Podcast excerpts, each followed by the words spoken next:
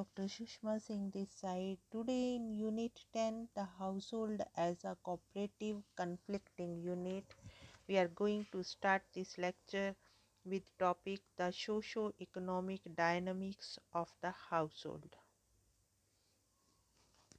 The standard literature on economic development was until the 1970s frequently reluctant to consider the position of women as a separate problem of importance of its own.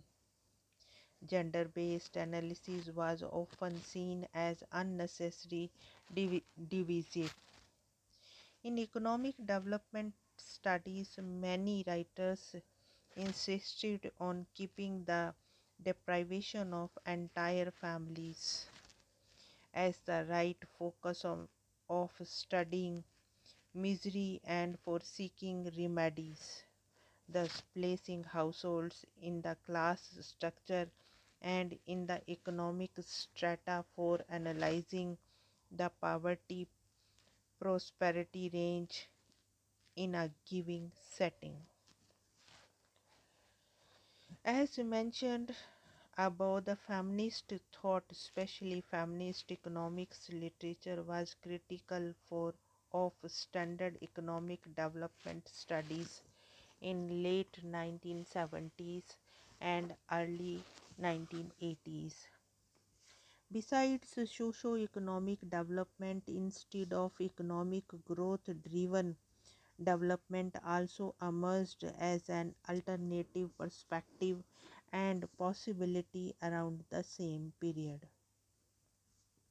The challenge to the modern, modernist project was to incorporate a range of socio political and cultural variations rather than take societies, communities as monolithic, undifferentiated category.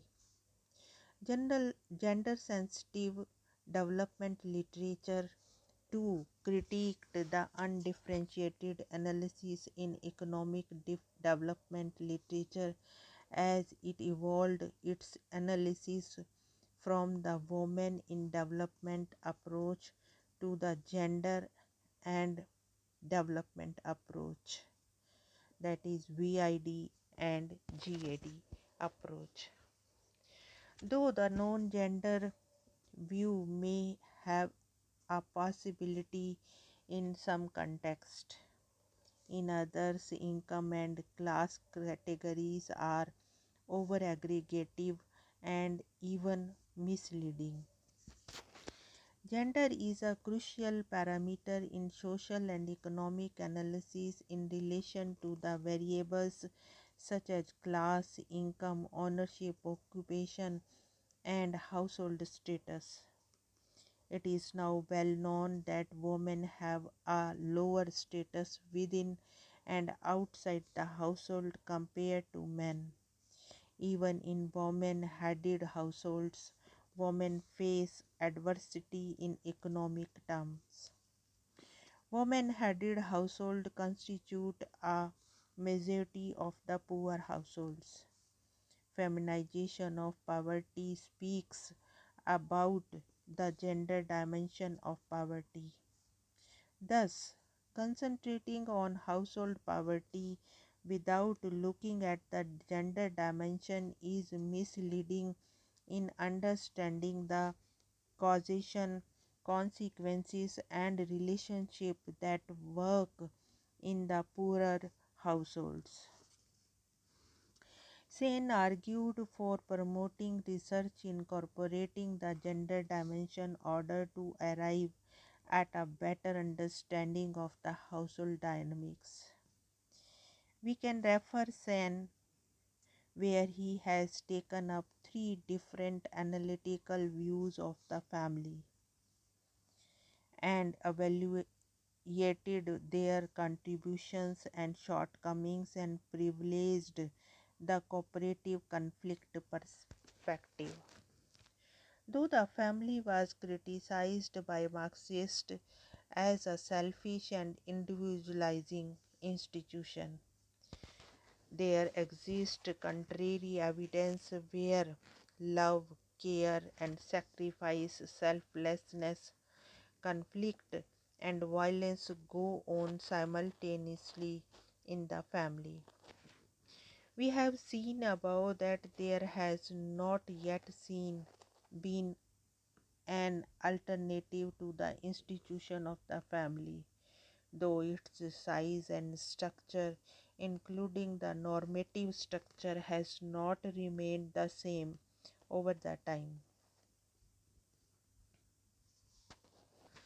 The glued together family assumes the family as a unit which takes decision about income, occupation, distribution and allocation among its members and other expenditure heads. In such a view, there are no individual decisions, individual utility, etc., but only family decisions. This model aggregates all individuals in the household into a unit and adds another household in a society to be analyzed only according to their income, expenditure, property, ownership, etc. Disregarding age, sex, kinship, and relationship differentials, which are socially and culturally organized. The later constraints are also stretched and banded as household members strategize even while acting in a typified ways. The second case and take up is based on Becker's assumption that the household is the super trader family. Baker views the family from an economic approach where each individual in the household is maximizing individual utilities through their activities including entering into the marriage and reproduction besides everyday routine behavior. Becker ignores that this utility maximization is not carried out um, uncompromisingly without constraints of property, norms, and conventions. The bargaining model brings into the arena of the household principles of rational self interest are needed. Demystification of the veil of the enchanted relationships which obscure family dynamics. The rational characters of the family household is eclipsed, though in focusing on the family members' action solely in their capacity as individuals. Perhaps one could see negotiation as a key principle in the arena of the family household where men and women perceive themselves as operating in and through relationship and where using the structural gaps and ambivalence in the system pushing the limits drawing upon the available alternate conceptions. Women work their way through kinship structures which are both oppressive and particularly in the absence of the state responsibility for social security supportive providing them their primary security network. The third assumption Sen takes up is that of the despotic family. This approach assumes that the despotic head of the family takes all decisions and others just obey. Sen points to the literature produced on status of the woman and feminization of poverty, which shows a variance from the despotic family view. Besides, it ignores the constraints of the propriety and norms which too are not uniform for entire societies. For gradual shift in the position of different members of the household during their life course, on how women are able to negotiate their fertility preferences after a certain stage in their life.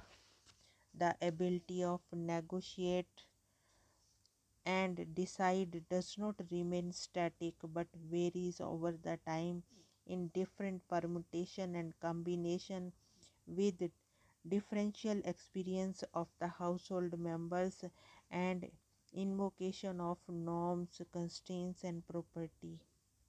It is here that the household is visible in its cooperative conflict unit form. Here we want to close this lecture. Thanks for listening.